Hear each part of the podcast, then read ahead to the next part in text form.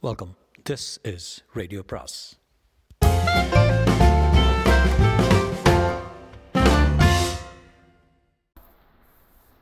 Ponniyin Selvan அத்தியாயம் இருபத்தி ஒன்பது ராஜ தரிசனம் அவர்கள் மறைந்த பிறகு ஊமை ராணி சுரங்கப்பாதை தென்பட்ட இடத்துக்கு வந்தாள். உற்று உற்று பார்த்து பாதையை திறப்பதற்கு முயன்றால் முடியவில்லை.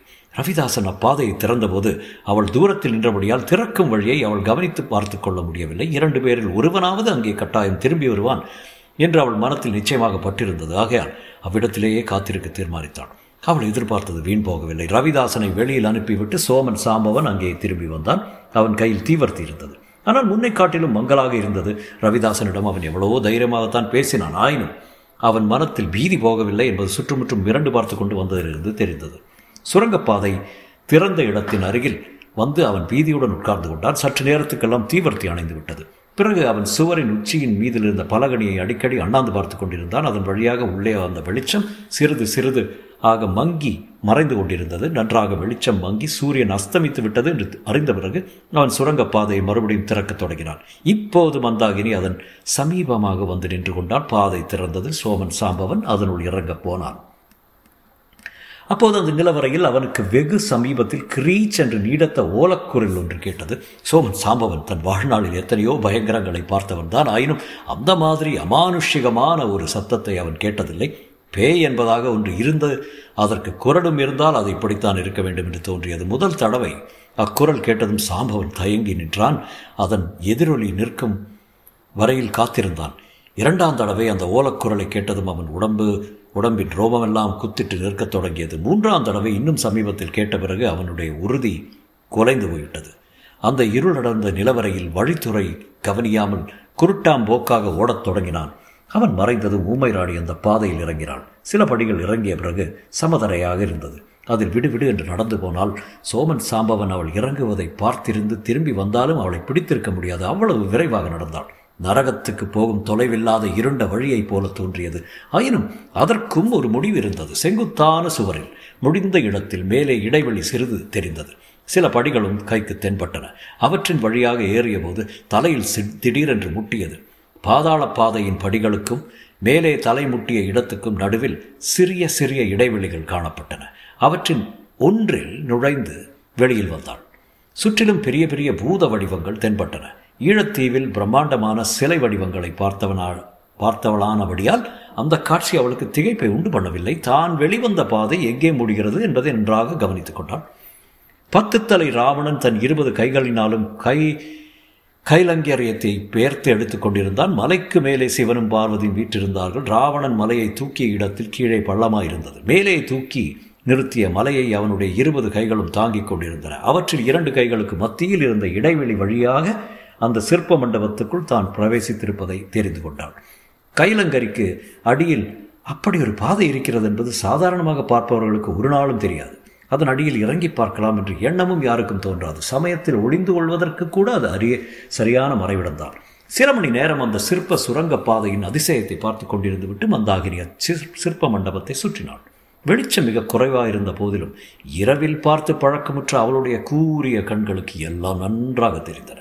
ஓரிடத்தில் சோழகுலத்து முன்னோர்களில் ஒருவரான சிபி சக்கரவர்த்தி புறாவின் உயிரை காக்க தம் உடலின் சதைகளை அறுத்து கொடுக்கும் காட்சி சிலை வடிவத்தில் இருந்தது. சிபியின் வம்சத்தில் பிறந்தவர்களானபடியால் அல்லவோ சோழர்களுக்கு செம்பியன் என்னும் பட்டம் உரிதாயிற்று. அந்த சிற்பத்தை கூர்மையாக கவனித்து பார்த்த பிறகு உமைராடி அப்பால் சென்றாள். பிரம்மாண்டமான சிவபெருமானுடைய சிரசிலிருந்து கங்கை நதி கீழே விழும் காட்சி ஒரு சிற்பத்தில் அமைந்திருந்தது. அருகில் பகீரதன் கைகூப்பிய வண்ணம் நின்று கொண்டிருந்தான்.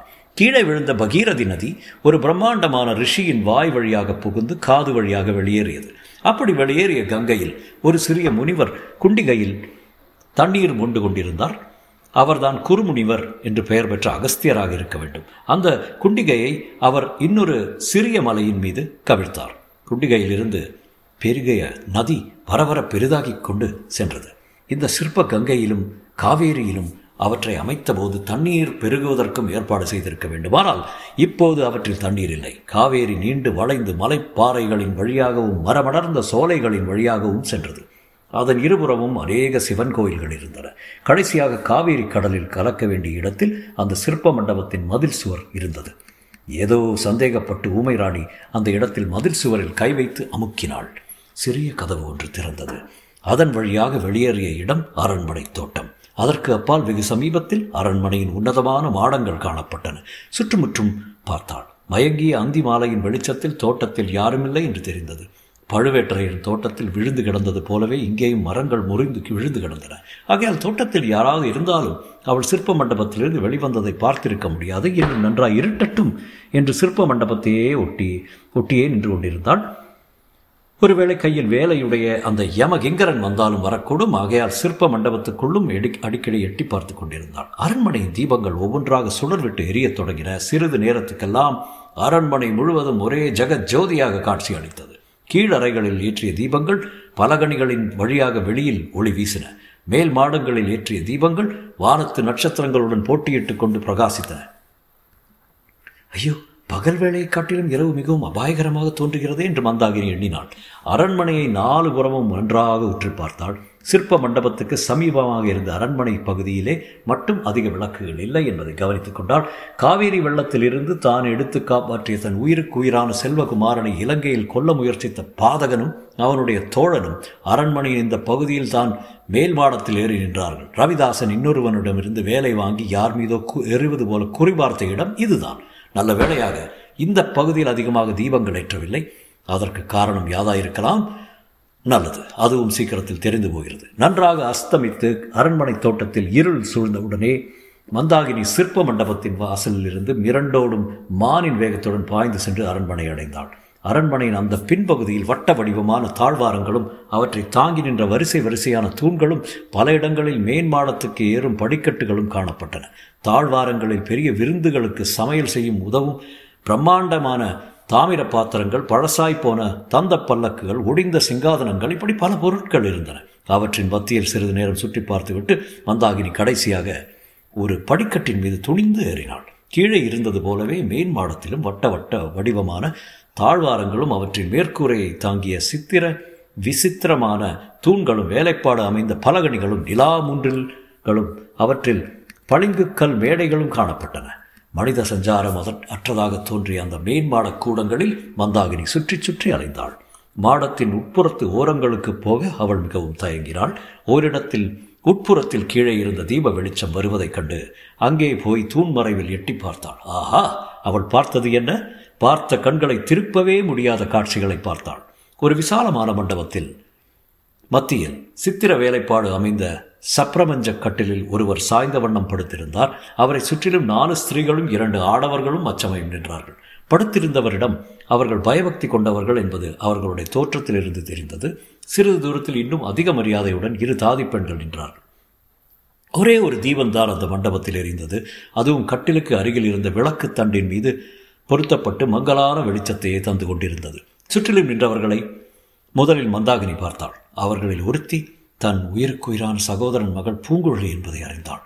மற்றவர்களையும் அவள் முன்னம் சில தடவை மறைவான இடங்களிலிருந்து பார்த்திருக்கிறாள். ஆனால் அவர்கள் எல்லாம் யார் யார் என்பது அவ்வளவு நன்றாய் தெரியாது. சுற்றி நின்றவர்களை பார்த்துவிட்டு மிக மிக தயக்கத்துடன் மந்தாகினி கட்டில் படுத்திருந்தவரை பார்த்தாள்.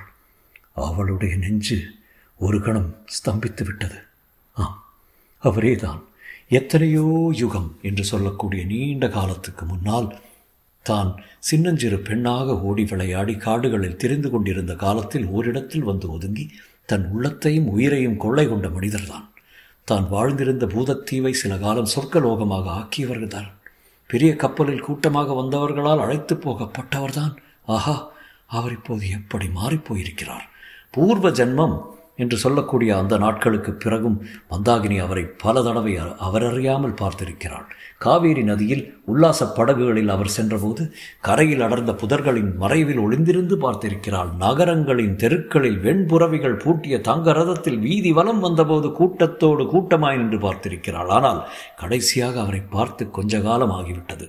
அந்த காலத்திற்குள்ளே தான் இப்படி மாறிப்போயிருக்கிறார். முகத்தில் தாடியும் மீசையும் வளர்ந்திருக்கின்றன. கன்னங்கள் ஒட்டி உலர்ந்து போயிருந்தன. நெற்றியிலே சுருக்கங்கள். ஆஹா அந்த கண்களில் ஒரு காலத்தில் குடிகொண்டிருந்த காந்த ஒளி எங்கே போயிற்று? தெய்வமே இப்படியும் மனிதர்கள் மாறுவதுண்டா? இலங்கை தீவில் விஷஜரத்தில் பீடிக்கப்பட்டவர்கள் பலரை நீண்ட நாள் காய்ச்சலுக்கு பிறகு உயிர் போகும் சமயத்தில் ஊமை ராணி வந்தாகினி பார்த்ததுண்டு.